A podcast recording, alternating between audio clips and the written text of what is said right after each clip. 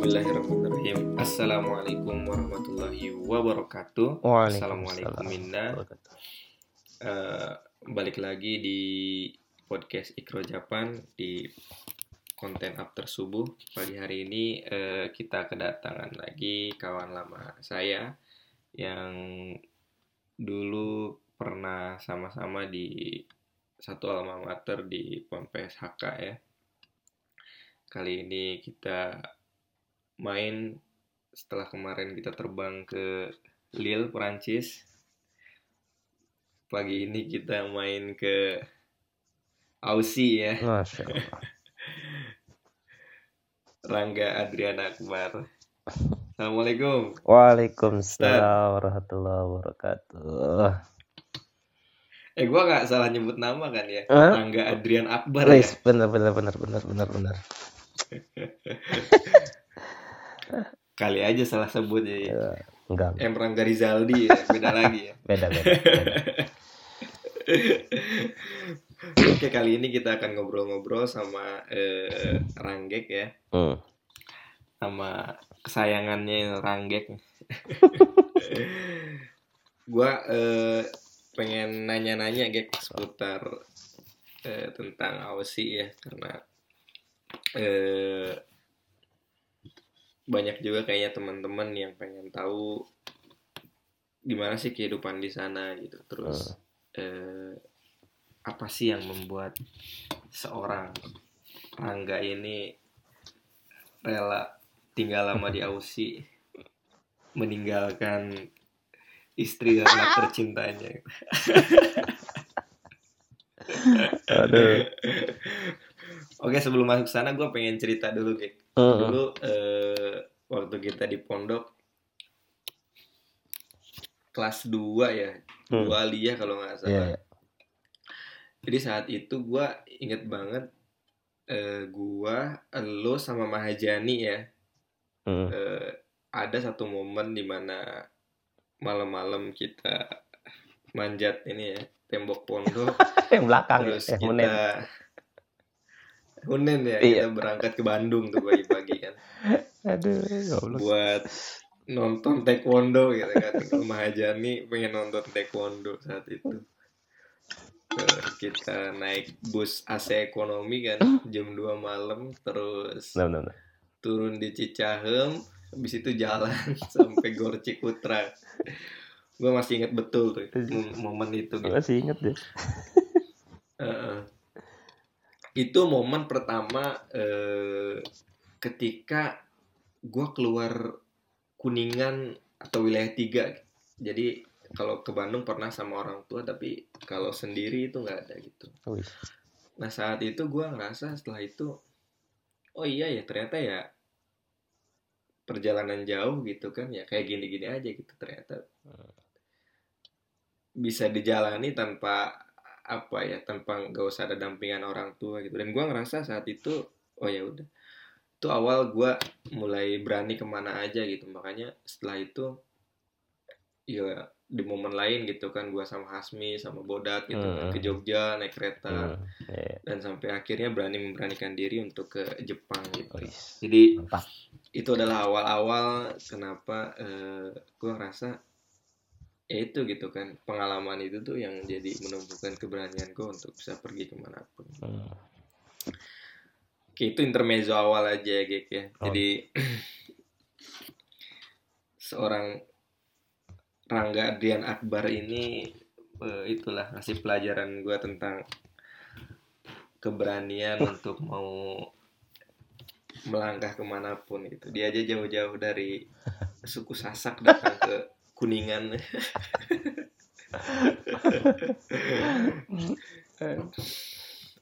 Oke, Gek cerita dong kenapa eh, alasan Ranggek nih ada di Australia sekarang. Oke, ya kalau latar belakang ya alasan kenapa gue kesini sebenarnya gue tuh emang dari dulu. Ya, sewaktu masih di Husnul lah ya. Uh, mungkin gue cerita dikit lah ya, latar belakang gue kenapa bisa sampai sini gitu ya. Uh, pertama kan, ya kita tahu lah, dulu yang pertama kali ibarat kata yang pergi ke sini itu kan si Asep sama Abdan ya. Mm-hmm. Nah, jadi ya secara tidak langsung ya gue jadi termotivasi gitu loh. Oh, ada ada Asep sama Abdan di sana nih. Berarti gue bisalah nanti ke sana gitu suatu saat nanti. Nah, emang dari dari di Husnul itu emang udah terpikirkan lah gitu loh untuk ke Australia ini. Jadi selesai apa dari Husnul waktu itu, gue nggak ikut sama sekali yang namanya apa namanya S N M P T N ya, untuk masuk ke perguruan mm-hmm. tinggi negeri gitu. Kuliah, uh-uh. ya. Di Indonesia tuh nggak nggak nggak ikut sama sekali dan emang nggak ada kepikiran. Fokus gue tuh waktu itu emang ke Australia, titik dah gitu aja. Mm-hmm. Nah waktu itu gue uh, mencoba sama si Afie berdua. Hmm, gitu. Nah, uh, jadi waktu itu emang ke Australia pengennya tadinya menggunakan apa student visa waktu itu sama Afie. Nah waktu itu kita urus-urus-urus. Nah waktu itu kita kebentur sama ini apa namanya kayak uang mengendap di rekening harus total itu waktu itu sekitar tiga ratus juta untuk dua orang.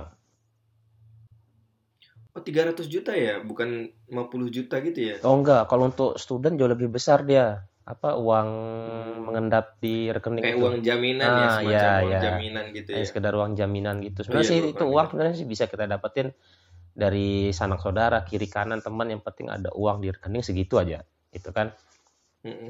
Nah, waktu itu itu sama Afie udah cari-cari akhirnya ya dapat gitu loh. Ada dapat sekitar pas tiga ratus. Ya, namun qadarullah ya.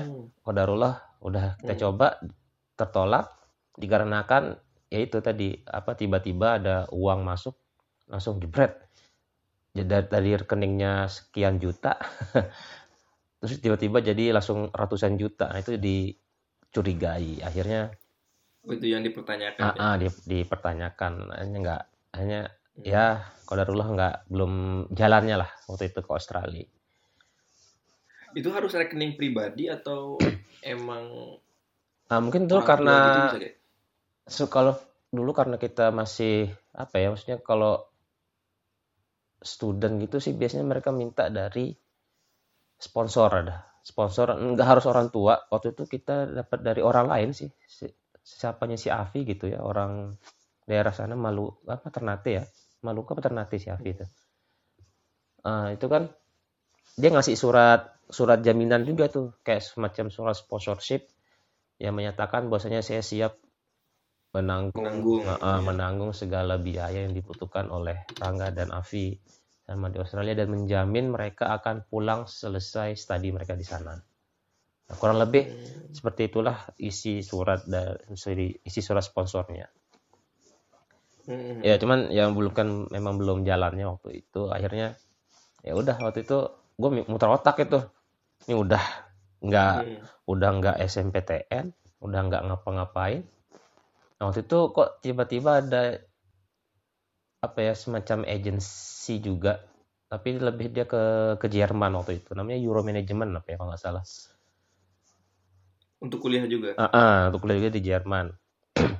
Nah cuman hmm. waktu yang ke Jerman ini gue telepon sama orang tua ibu sih ya si ibu sebenarnya yang akhirnya ibu bilang nggak usah lah ambil sambil nangis-nangis juga si ibu jadinya ya udahlah berat. Maksudnya gue nggak mungkin juga lah berangkat ke sana ya, karena orang tua nggak mengizinkan waktu itu. Karena pikirannya jauh banget, nggak ada ini kok apa-apa gimana gini. Ya udahlah, akhirnya mengurungkan niat ke Jerman. Akhirnya terdamparlah gue di Jogja waktu itu. Oh berarti sempat kuliah juga di Jogja? Ya akhirnya ya itulah kuliah gue di Jogja selama ya empat setengah tahun lah gue di sana. Eh bareng juga sama si Afie ketemu oh, lagi sama ya? Di sana. Lu kuliah di mana di Jogjanya? Di Universitas Islam Indonesia waktu itu. Hmm, tapi keinginan ke Aussie itu masih tetap ada ya? Saya? Nah ya tetap. Secara tidak langsung ya walaupun sebenarnya waktu di Jogja gue sudah agak lupa-lupa dikit lah. Cuman mungkin di alam bawah sadar gue itu kayak sudah apa ya terekam gitu ya.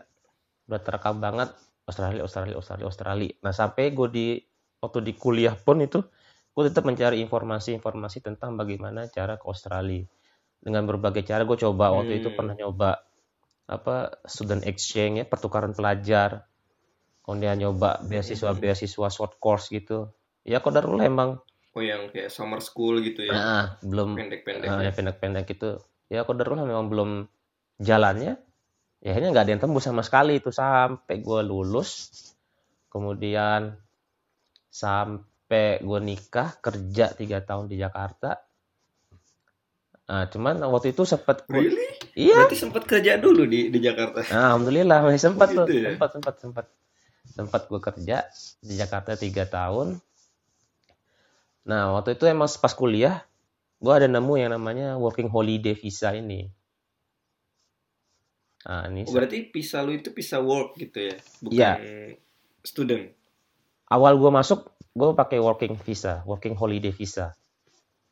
Hmm. Nah, working, nah itu gue nemu apa tuh working uh, student visa, nah, eh, ya. working working holiday visa. visa. Nah itu jadi itu kayak semacam ini apa kerjasama mungkin ya, atau visa yang disediakan sama pemerintah Australia, salah satunya untuk negara Indonesia. Itu pemerintah Australia menyediakan sekitar seribu visa dalam satu tahun. Dalam pekerja Indonesia. Uh, sebenarnya nggak pekerja sih, karena umur dibataskan, dibatasi umur mereka. Jadi siapa yang mau apply dari Indonesia, orang Indonesia itu maksimal umur tiga puluh tahun. Hmm. Jadi dengan visa ini, ya, working holiday visa ini, si pemegang visa ini bisa masuk ke Australia, bekerja sekaligus liburan. Ya karenanya namanya working and holiday visa. Oh, nah, iya, jadi iya, iya. Nah, sebenarnya itu tujuan dari pemerintah Australia. Jadi mereka para pekerja ini datang ke Australia bekerja, dapetin uang, kemudian menghabiskan juga di dalam Australia. Jadi uang itu mutar di dalam Australia aja sebenarnya pinginnya pemerintah Australia. Ininya berapa berapa lama visa itunya? Waktu gua waktu itu berlaku selama dua tahun.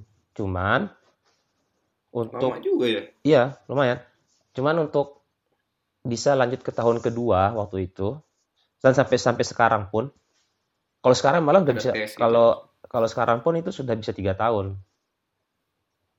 Hmm. Nah, jadi kalau pas gua itu kalau pengen lanjut tahun kedua, jadi di tahun pertama itu kita harus kerja di regional area atau kita kerja di pedalaman gitu, nggak harus di pedalaman sih, cuman di sektor-sektor pertanian, perkebunan gitu waktu itu kurang lebih. Berarti selama... jenis pekerjaannya sudah mereka tentukan ya? Iya gitu? Benar, jadi karena memang waktu itu di perkebunan sekitar tiga bulan minimal, minimal tiga bulan kerja di daerah atau di sektor perkebunan gitu, nanti baru kita bisa extend satu tahun lagi, dua tahun. Jadi waktu itu gue di untuk mengejar syarat itu gue ke Darwin waktu itu.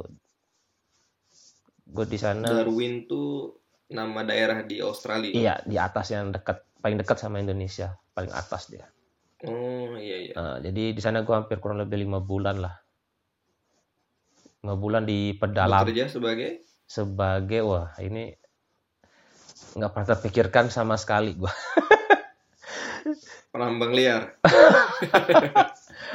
Jadi gue kerja di sana sebagai chainsaw operator. Jadi gue tukang apa itu kayak aneh, alat berat gitu. Gergaji mesin tuh. Mm-mm. Nah, jadi gue tugas gue tuh waktu itu nebangin pohon. Jadi gue kerja di apa perusahaan Australian Mahajani Afrika gitu.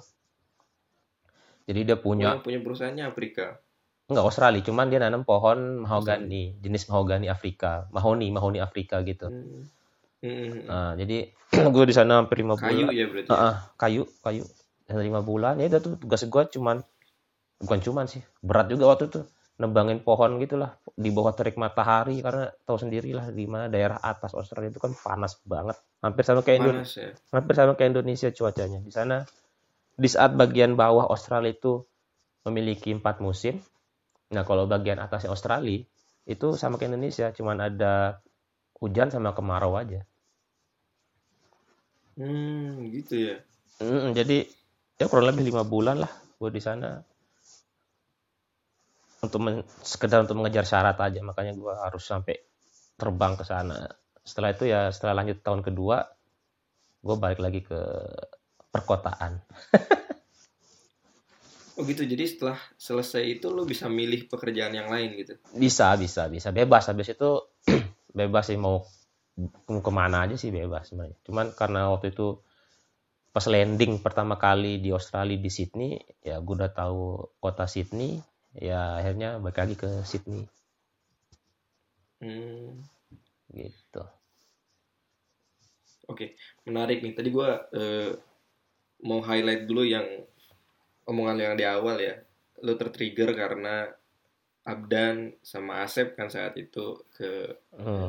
eh, Aussie duluan gitu. Emang dahsyat itu. Iya yeah. Bikin, ya kan. Salut itu salah satu juga yang bikin gua pengen keluar negeri juga yang mereka berdua itu gitu di awalnya. Hmm. Karena mereka kan berangkat pas selesai dua aliyah ya kayak ya, belum kelar tiga aliyah ya kalau nggak salah ya. Jadi ada jeda setahun kita nunggu kita ya, selesai. Iya benar benar benar. Iya. Eh, aliyah dulu baru itu ya. Eh gua hmm. meskipun gua nggak menyelesaikan aliyah di itu ya di Husnul ya. Hmm. Tapi emang dahsyat banget itu dua. Ketika Asep sama Abdan pergi ke Australia itu udah kayak uh kerennya luar biasa kan saat itu gitu kan. Iya. Nah itu juga yang yang yang bikin eh, ya gua pribadi kenapa pengen keluar negeri gitu. Pengen keluar Indonesia ya salah satunya karena Abdan sama Asep. Bahkan ada momen ketika mereka pulang kampung itu terus main kan ke Cipari, oh, gue sampai kaget banget gitu. Wih, ada di sini kata gue. Apalagi lihat Asep yang udah gede gitu kan. Setelannya udah kayak bule gitu, udah udah udah enggak kenal lagi lah gitu. Gitu. Gila, pokoknya itu dua orang itu inspiratif banget lah. Luar biasa. Oh ya, Gek, lanjut Gek. Eh, tadi yang masalah visa itu berarti akhirnya eh, lo ini kerja atau lanjut kuliah lagi di sana? Nah kan setelah visa working holiday gue habis, waktu tahun dua ribu delapan belas September habis ya. Nah, ini waktu itu eh, galau lah. Aduh nih pulang.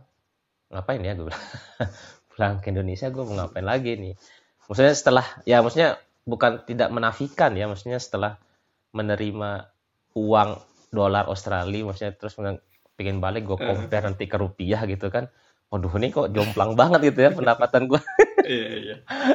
Jadi ya walaupun walaupun mungkin di sini ya bahasa kasarnya gue kerja kasar gitulah ya, di Indonesia mungkin ya let's say jadi katakan kayak buruh lah gitu ya.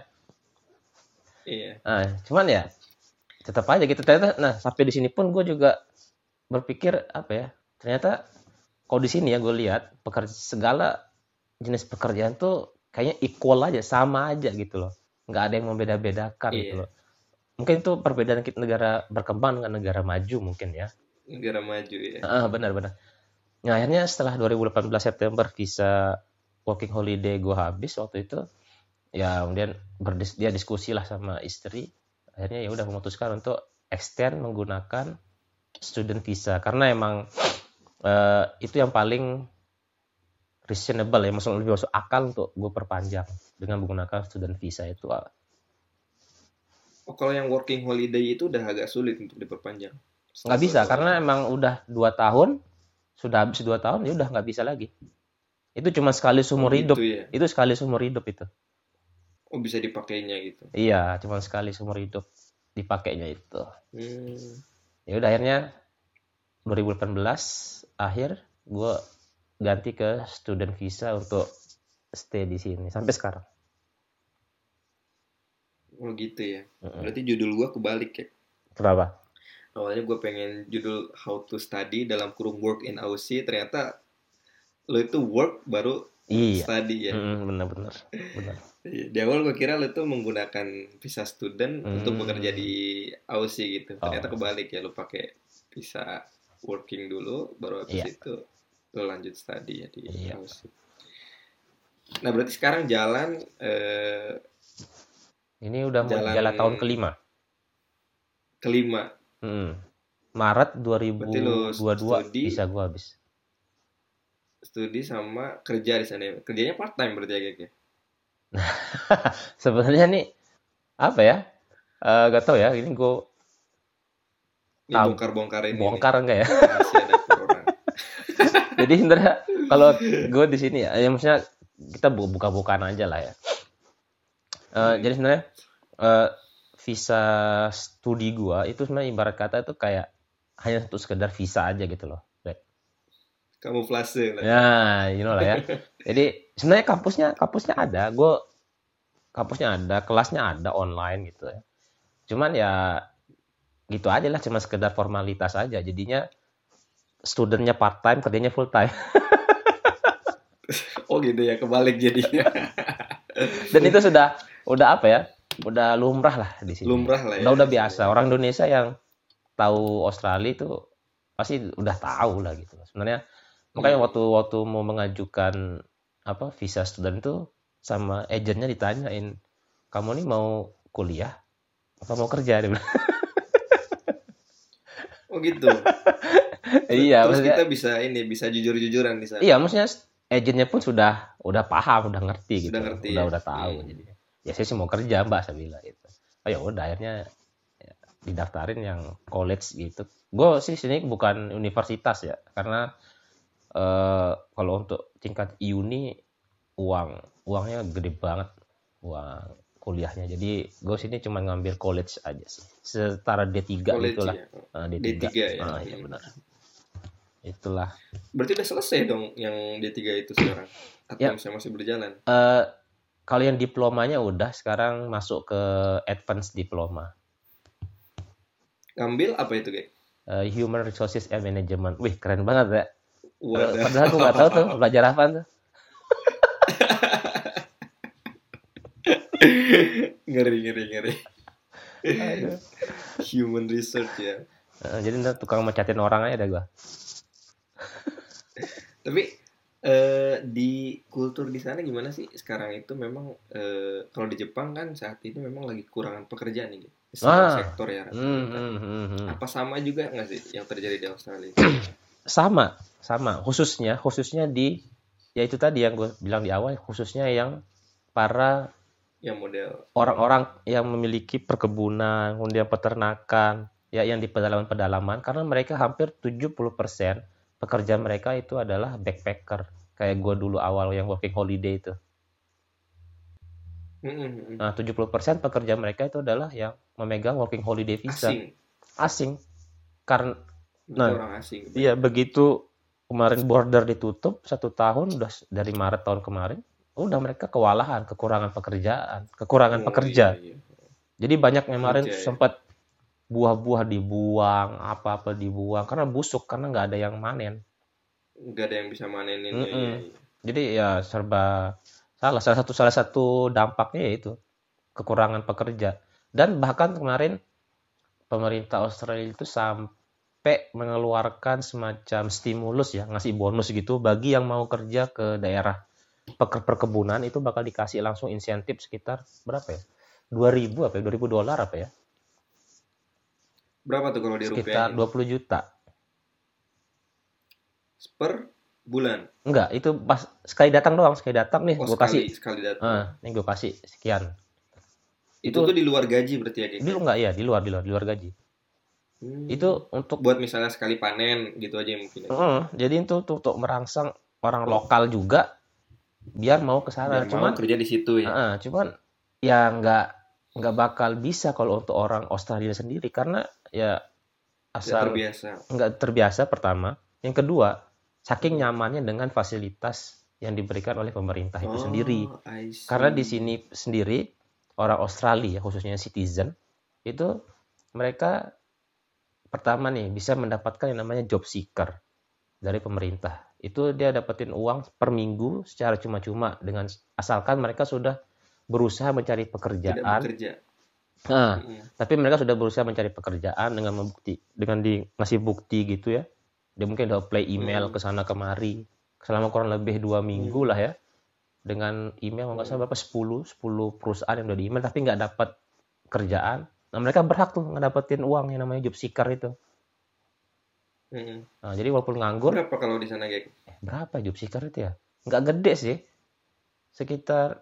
Aku juga ya, cukup, cukup buat ini ya, buat ya, hidup. Iya cukup. Nah, ya. Sekedar untuk hidup sih cukup. Nah, habis itu semenjak apartemen uh, gitu ya. Benar.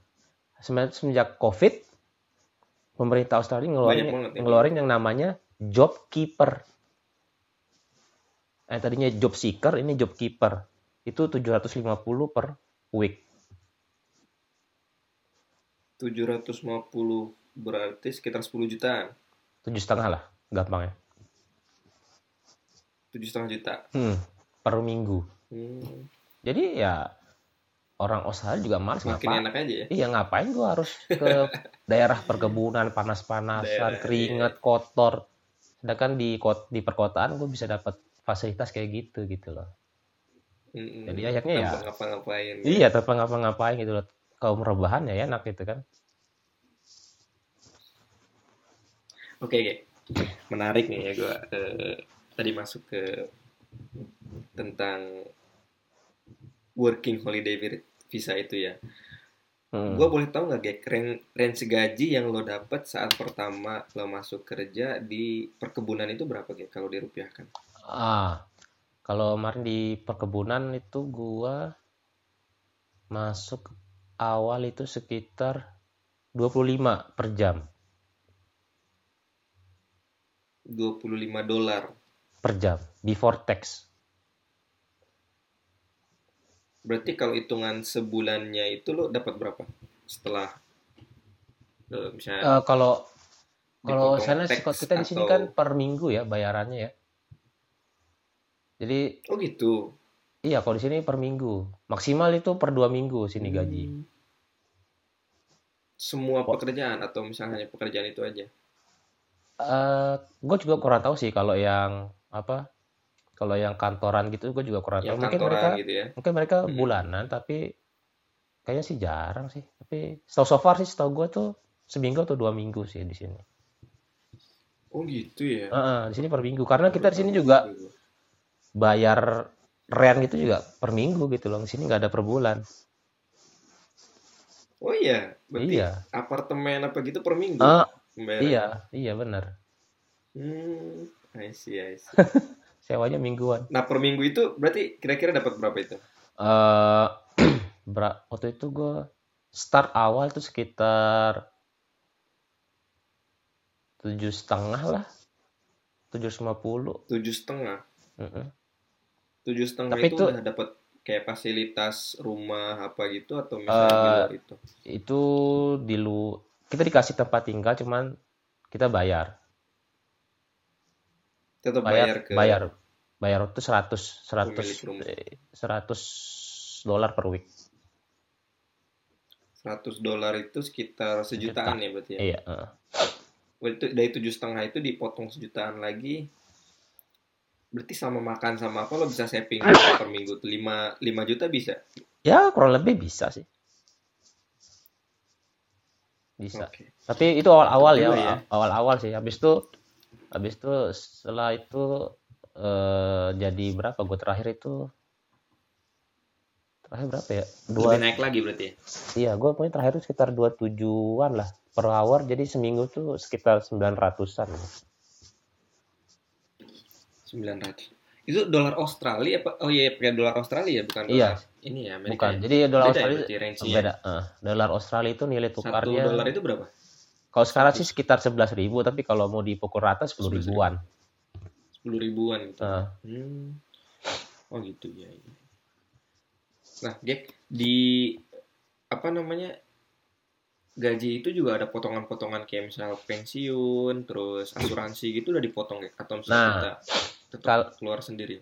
Kalau untuk asuransi, waktu kalau pas gue masuk di sini menggunakan working holiday itu, itu asuransi hmm. itu tidak diwajibkan. Jadi itu, oh, iya? Ya, jadi itu dikembalikan ke pemegang visanya, mau beli asuransi apa enggak. Jadi itu opsional. Yang basic pun nggak diwajibkan. Enggak. Enggak, free. Benar-benar enggak ada kewajiban kita punya asuransi. Padahal itu, ya Allah, kalau sakit sini tuh mahal banget gitu loh. Iya, pasti. Uh-uh, gitu. Nah, terus itu asuransi ya. Asuransi waktu working holiday itu enggak ada kewajiban. Cuman pas gue student, itu wajib. Hmm. Nah, itu wajib. Itu wajib banget. Kemudian, apa tadi? Pensiun. Ah, gitu. Nah, di sini, pensiunan itu kita dapat ada yang namanya di sini super annuation, yaitu kayak uang pensiunan gitulah, jam sostek ya kalau di Indonesia ya. Mm-hmm.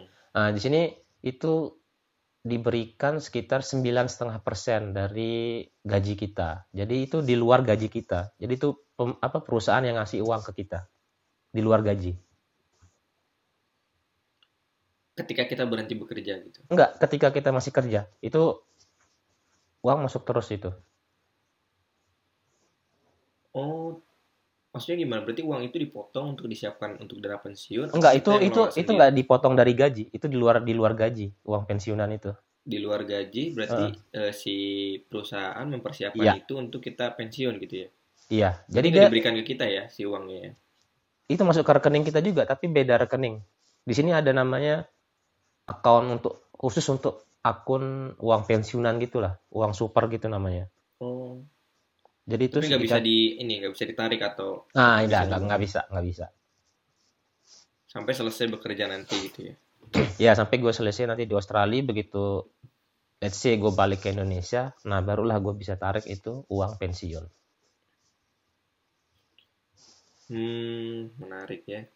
Itu bisa diambilnya itu setelah umur enam puluh lima tahun atau misalnya gue ya, kalau waktu itu Abdan pernah ngeklaim juga ya untuk se- uh, se- jadi kalau kerja, uh, kalau untuk kalau untuk apa yang non resident atau non citizen kayak gua gini itu mm-hmm. gua bisa klaim waktu gua benar-benar sudah for good ke Indonesia, gua balik udah benar-benar balik ke Indonesia, nah itu baru gua bisa klaim duit super gua, duit pensiunan gua itu.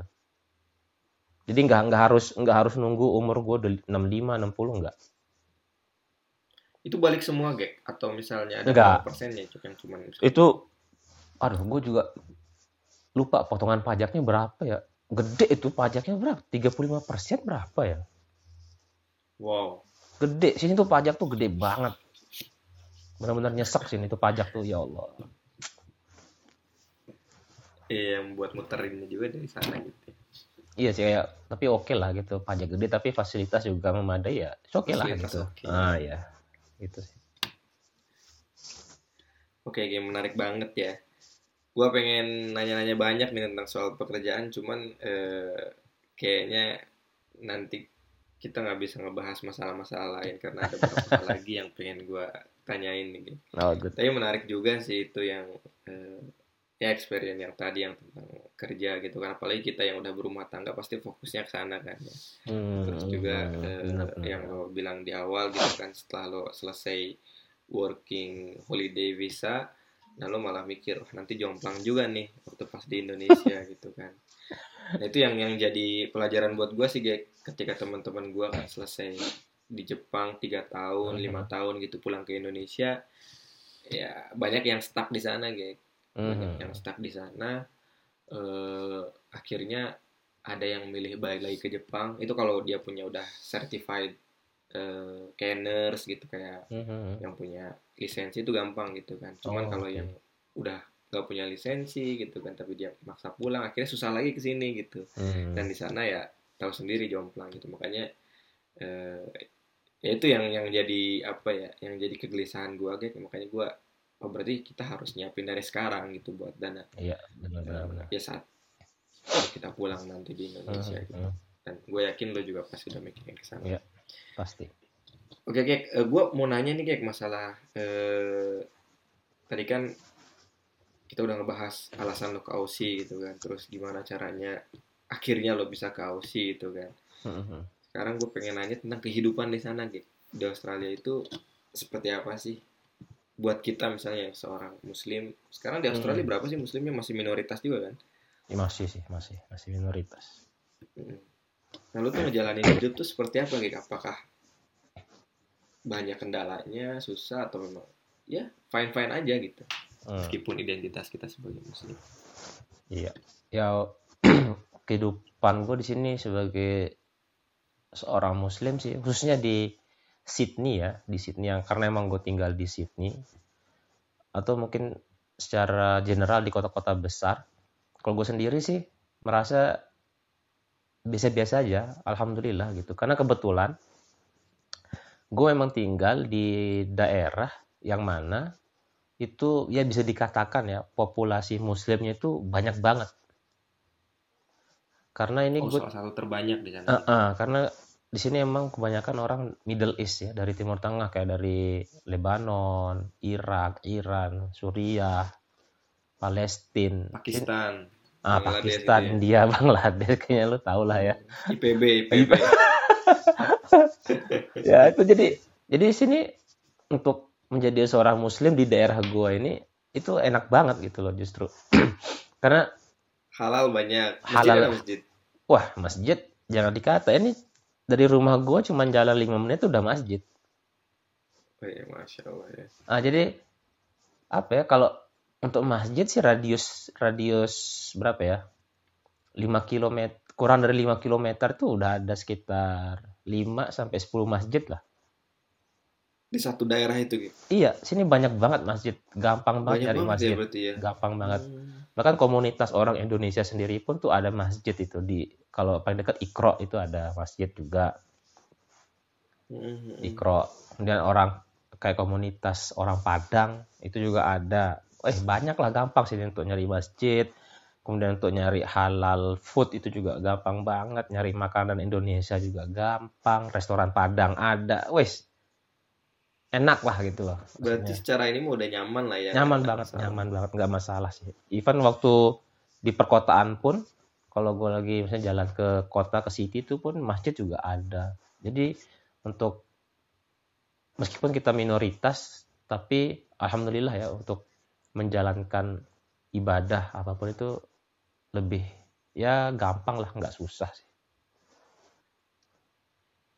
Hmm, tapi emang sekarang kalau ngelihat trennya eh, karena memang negara-negara maju itu biasanya masalahnya kan di masalah pekerja ya, Gek ya.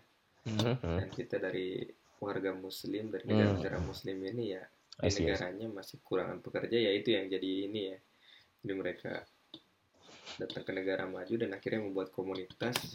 Iya. Dan ya itulah yang memudahkan itu kan. Ah, sama sih trennya kayak di Jepang juga sekarang kayak gitu. Mm-hmm. Itu alhamdulillah ya sama. Jadi secara ini nggak ada masalah ya, kayaknya malah justru kayak lebih mudah di sana gitu ya. Iya gitu loh. Hidup, apa sih girohnya kayak lebih semangat di sini gitu ya. Girohnya iya iya. Ketika kita jadi minoritas justru benar, makin benar, ini benar. Ya kayak. Iya iya iya iya. Temu masjid itu kesannya kayak mm-hmm. yang eh, sama sih yang gue rasain juga. Kalau secara musim kan berarti sekarang yang tempat lo ini udah empat musim ya berarti ya? Iya benar-benar Sydney empat musim. Ini lagi winter. Musim dingin berarti? Iya musim dingin benar, musim dingin. Itu kalau musim dingin bisa sampai berapa derajat di daerah Sydney?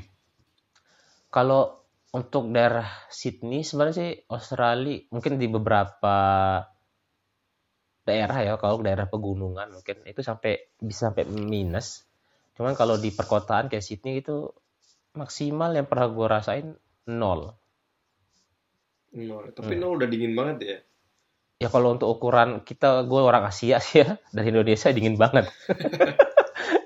Ya meskipun juga orang-orang sini ngerasa ya dingin gitu, tetap dingin. Cuman nggak separah bumi belahan utara ya, kayak Jepang, Amerika, Eropa yang yang mana saat winter mungkin musim dingin salju bisa turun di perkotaan kayak gitulah ya. Oh di sana nggak turun salju? Enggak, enggak, enggak. Hanya di daerah-daerah tertentu. Kerasa dinginnya aja. Iya, sama daerah-daerah oh. tertentu aja yang ada saljunya. Oh gitu. Enggak, enggak, enggak semua daerah. Enggak semuanya turun salju. Enggak, enggak. Hmm. Uh, hal yang bikin lo uh, wah keren banget nih gitu yang ada di ini ya, dan lo ambil pelajarannya gitu, sesuatu yang ya misalnya dari kedisiplinannya, kebersihannya atau hmm. apapun gitu. Apa sih yang bisa lo pelajari dari Australia itu ya, sehingga dia bisa menjadi negara maju gitu, khususnya ketika oh. lo kerja atau misalnya ketika lo uh, belajar di sana itu hmm. lo ngedapetin apa gitu, gitu yang bisa jadi ya minimal buat iya. buat apa ya, buat kepribadian kita, buat pelajaran hidup kita gitu, biar bisa kita terapin gitu di sana. Hmm. Ini ya, kalau gue sih pertama ini ya ke kesetaraan ya, kesetaraan. Apapun, khususnya untuk dari jenis background kita ya, pekerjaan kita di sini, itu yang gue men- gue lihat. Jadi mau apapun background pekerjaan kita, ya mereka nggak pernah mempermasalahkan gitu ya. Hmm. Dan mereka nggak pernah nggak pernah nanya, eh lu kerja apa sih?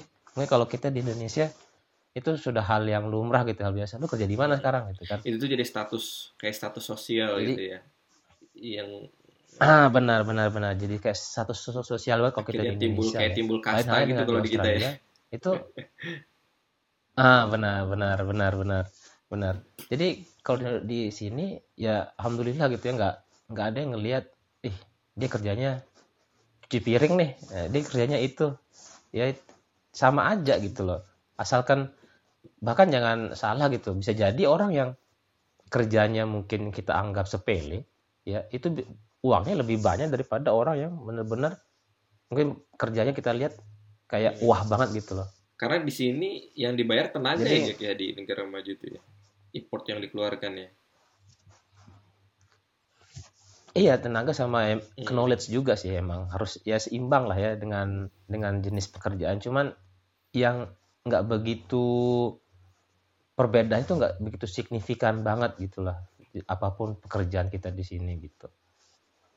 Kemudian ya yang kedua eh, apa sih, kedisiplinan sih juga ya. Kemudian kebersihan juga yang emang itu masih menjadi concern banget kalau kita di Indonesia ya. Ya di sini mau nggak mau ya mungkin yang tadinya ya nggak bisa dibohongin lah, gue kadang-kadang juga suka buang sampah sembarangan. Eh, setelah sampai di sini akhirnya ya mau nggak mau nggak nggak berani juga karena di sini sedikit-sedikit denda, sedikit-sedikit denda. Begitu. Gitu. Lo pernah kena denda gara-gara itu? Ah kalau kalau denda untuk buang sampah sih enggak ya, cuman kalau untuk pelanggaran lalu lintas ya pernah. Tetep ya. Iya sih, dan itu juga sih sistem sih sebenarnya, sistem yang memang mereka sudah well established ya, memang sudah dibangun dari awal yang udah sangat-sangat bagus sistem mereka. Jadi ya akhirnya masyarakat juga akhirnya mengikuti dengan sendirinya gitu. Hmm. Jadi sistem itu yang mendukung semua masyarakat untuk ke arah sana gitu ya.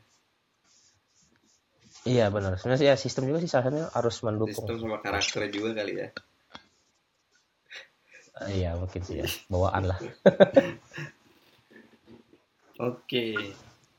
Selain itu ada lagi nggak, Gek? Eh, masalah lain yang misalnya, yang lo syukuri gitu misalnya. Kalau ya? eh, contoh, gue alhamdulillah nih, di Jepang ini gue dapat kayak semacam lingkungan atau eh, hmm? apa ya bilangnya, support system yang baik gitu. Jadi gue bisa masuk ke lingkungan atau misalnya circle gue ini yang sesuatu yang nggak gue dapat gitu di Indonesia. Kayak misalnya kita bisa berinteraksi dengan eh, yang strata pendidikannya lebih tinggi, kayak model kan dosen-dosen di U G M, hmm. dosen-dosen di U I gitu kan, pada kuliah di sini uh-huh. gitu. Tapi kan ketika kita berbaur dan menjadi minority di sini ya, ya kita bisa ini aja gitu. Kalau dulu kan eh, ketika misalnya ngelihat dosen, seorang dosen di perusahaan besar itu kayak wah banget gitu gitu. Tapi ketika ada di Jepang ini ya uh-huh. biasa aja gitu. Nah, kita bisa saling ber- bertukar pikiran, berbagi info, dan itu tuh menurut gua tuh sebuah privilege gitu buat gue tuh, ini yang nggak bisa gue dapet di Indonesia gitu. Jadi ya kita bisa hmm. eh, apa ya, bisa bergaul dengan siapapun, bisa ngobrol dengan siapapun gitu, bisa mengambil pelajaran dari siapapun. Lu merasakan hal itu nggak sih di Aussie gitu, di Australia gitu, atau misalnya eh, ada hal lain gitu yang misalnya ya yang lu nggak dapet di Indonesia tapi di Aussie justru lu bisa dapet itu dengan mudah gitu?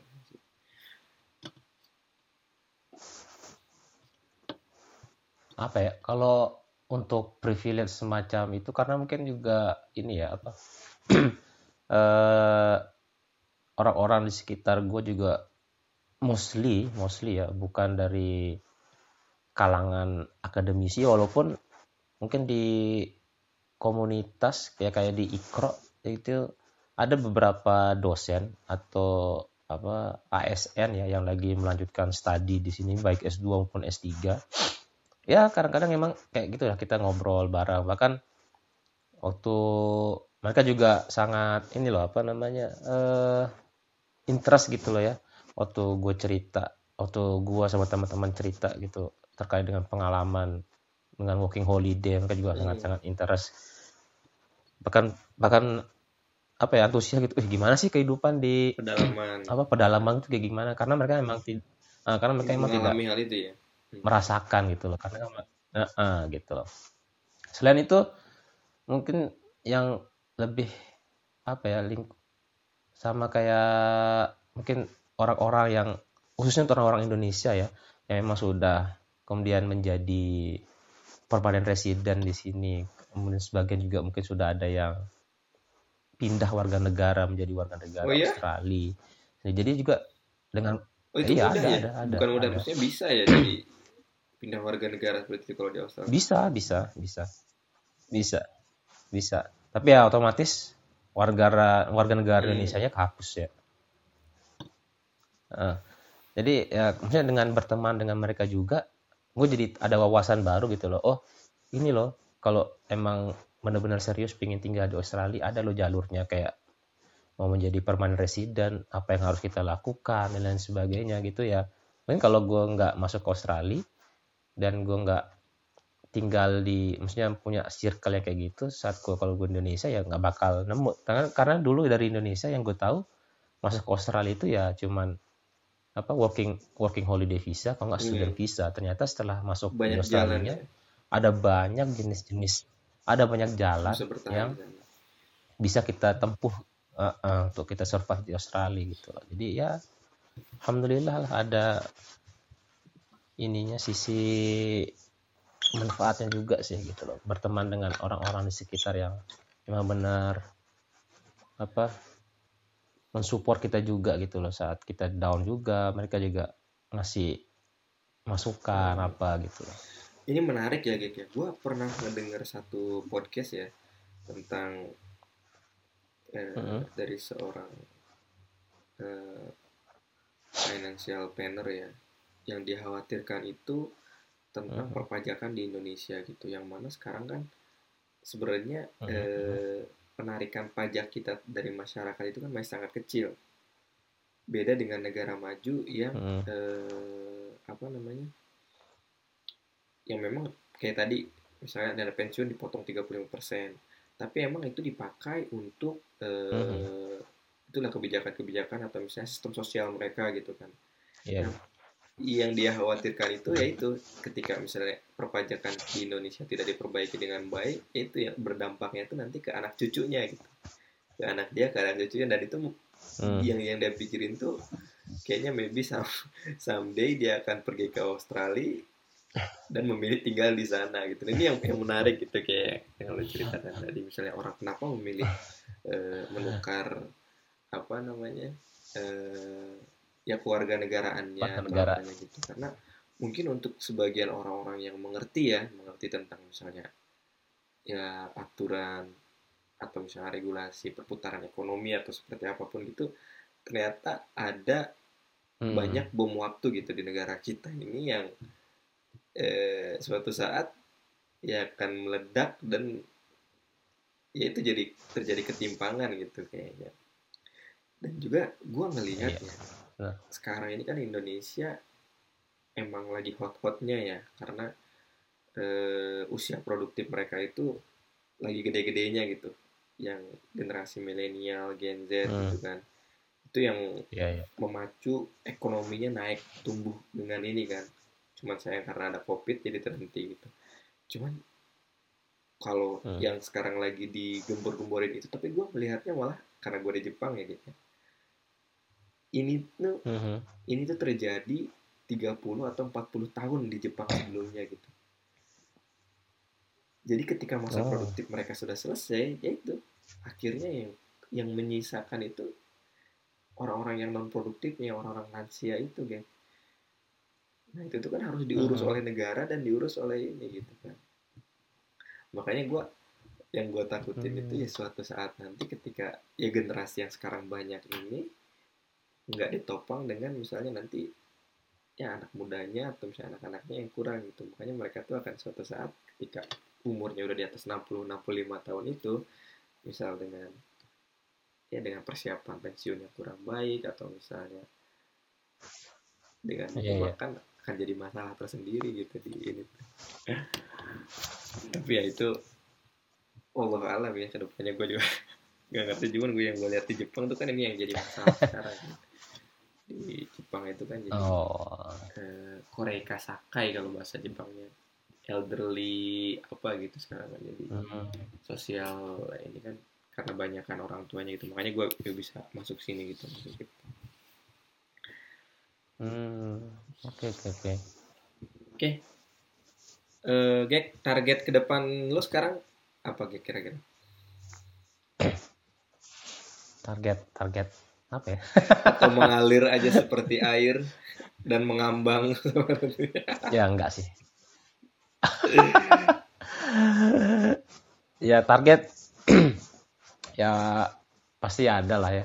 Ya pertama kali yang kayak lu bilang itu terkait dengan ya pasti gue juga udah mikirin lah apa namanya uh, pensiun lah ya pensiun ya. Karena nggak mungkin lah gue kita juga kerja kerja terus terusan gitu, mau sampai kapan hmm. gitu ya kan. Jadi ya kalau plan ke depan, target ke depan ya pastinya ya kalau bahasa orang seminarnya mah financial Ui. freedom lah ya. Cuman ya nggak, ya itu kan hanya masih sekedar target lah ya, target ke depan. Ya tingginya sih ya emang di Australia ini ya emang gue manfaatin banget gitu ya untuk persiapan gue nanti balik ke Indonesia gitu, karena gue pinginnya nanti pas balik ke Indonesia tuh ya ya udah gitu loh, gue nggak gue nggak mau gue nggak pingin kerja lagi gitu, misalnya kerja di apalah mungkin kantoran atau apa gitu ya. Gue pinginnya ya gue pulang, gue sudah ada usaha yang dibangun gitu ya, uh-uh, gue udah usaha dibangun, jadi ya pulang gue tinggal maksudnya ngurusin usaha gitu. Jadi kalau gue sih rencananya sebelum gue benar-benar balik gue harus ada apa ya, usaha gitu. Atau apapun itu ya di Indonesia udah udah jalan dan sudah yang bisa bisa menghasilkan gitu, walaupun mungkin nggak nggak sebesar pendapatan gue di usaha, at least itu bisa setidaknya ya. Itu bisa mencukup bisa menghidupi gitulah ya, sambil mungkin juga sembari juga gue juga investasi ya, itu juga sih investasi ya. Mungkin kalau kayak lu kan di saham ya kan, jadi juga masih masih belajar juga gua juga gitu kan. Jadi ya untuk kedepannya target ya itu sih yang financial freedom itulah. Kalau gitu untuk ya. Dari segi tahun kira-kira target lu berapa tahun lagi? Apa nih? Mm-hmm. Di Australia. Uh, kalau target di Australia sampai kapan ya? Belum ada pikiran sih gue tuh balik ke Indonesia. Ya? Deket-deket ini. Masih menikmati ya. Cuman kalau emang dibilang target banget, ya gue sih pengennya oh, iya. empat puluh lah. Ya. Life begin at forty. empat puluh balik ya, lah. Iya. Gitu lah, balik lah. Yeah, Insya yeah. Misalnya lama-lama jadi sini juga, ya apa ya? Capek juga. Kemudian yang kedua, gue sih apa ya orang oh, tua iya. ya, yang harus ya maksudnya gue ya walaupun mungkin nggak nggak harus tinggal dengan mereka, dekat dengan berdampingan ya. Setidaknya gue kalau di Indonesia orang tua ada apa-apa kan lebih ya? Cepat lah gitu ya. Uh-uh. Iya. Oh ya Gek, uh, kalau misalnya saat ini lo harus balik ke Indonesia itu, apakah lo udah bisa dengan mudah balik lagi ke ke ini nggak, ke apa, ke Australia nggak? Misal uh, di luar COVID atau misalnya apapun. Uh, kalau dibilang mudah sih, mudah sih ya, karena mungkin karena emang gue sudah tahu hmm. jalannya kali ya, jalurnya ya. Uh, jadi ya walaupun gue udah misalkan nanti balik ke Indonesia, udah tiba-tiba gitu, aduh gue pingin ke Australia lagi nih gitu. Ya bisa sih, asalkan ada kemauan dan ada jalannya sih bisa. Tapi dan aneh sih, gue ngerasa ya bisa sih, insya Allah. Nah itu kan jadi penambah portofolio diri kita juga sih kan. Kita nggak tahu kan misalnya kita ke Indonesia nanti uh, ya ada mentok di mana ya. Iya iya iya. Benar-benar. Who knows gitu kan. Makanya kalau gue pribadi jadi ya, ya. Uh, minimal oh ya udah gue bisa balik ke Jepang kapanpun gitu dengan uh, misal lisensi yang gue dapat atau apa gitu. Tapi ya mudah-mudahan ketika kita pulang ke Indonesia hmm. ya semua berjalan lancar gitu kan. Jadi itu kan sebenarnya pertaruhan, yeah, bukan pertaruhan yeah, ya. Yeah. Uh, kita mulai lagi kan sebenarnya. Apakah kita bisa mempertahankan yeah. kita atau misalnya mm-hmm. ya justru karena kan uh, kayak model usaha bisnis itu juga kan sesuatu yang baru juga kan. Ada ilmunya juga kan. Enggak. Dan yeah. itu juga ada mm. ada dua kemungkinannya, bisa untung bisa rugi juga. Jadi ya yeah. buat istilahnya asuransi kita lah. Ketika misalnya kita mentok, mm. berarti kan masih tetap bisa ke ini ya. Itu kan salah satu kalau kalau gue mikirnya sih yeah.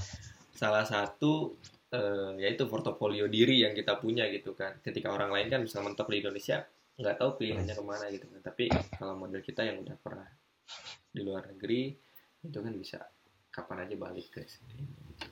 Iya. Iya, benar-benar. Oke, Gek. Terakhir nih. Pesan ya dari nah, apa nih? Apa nih?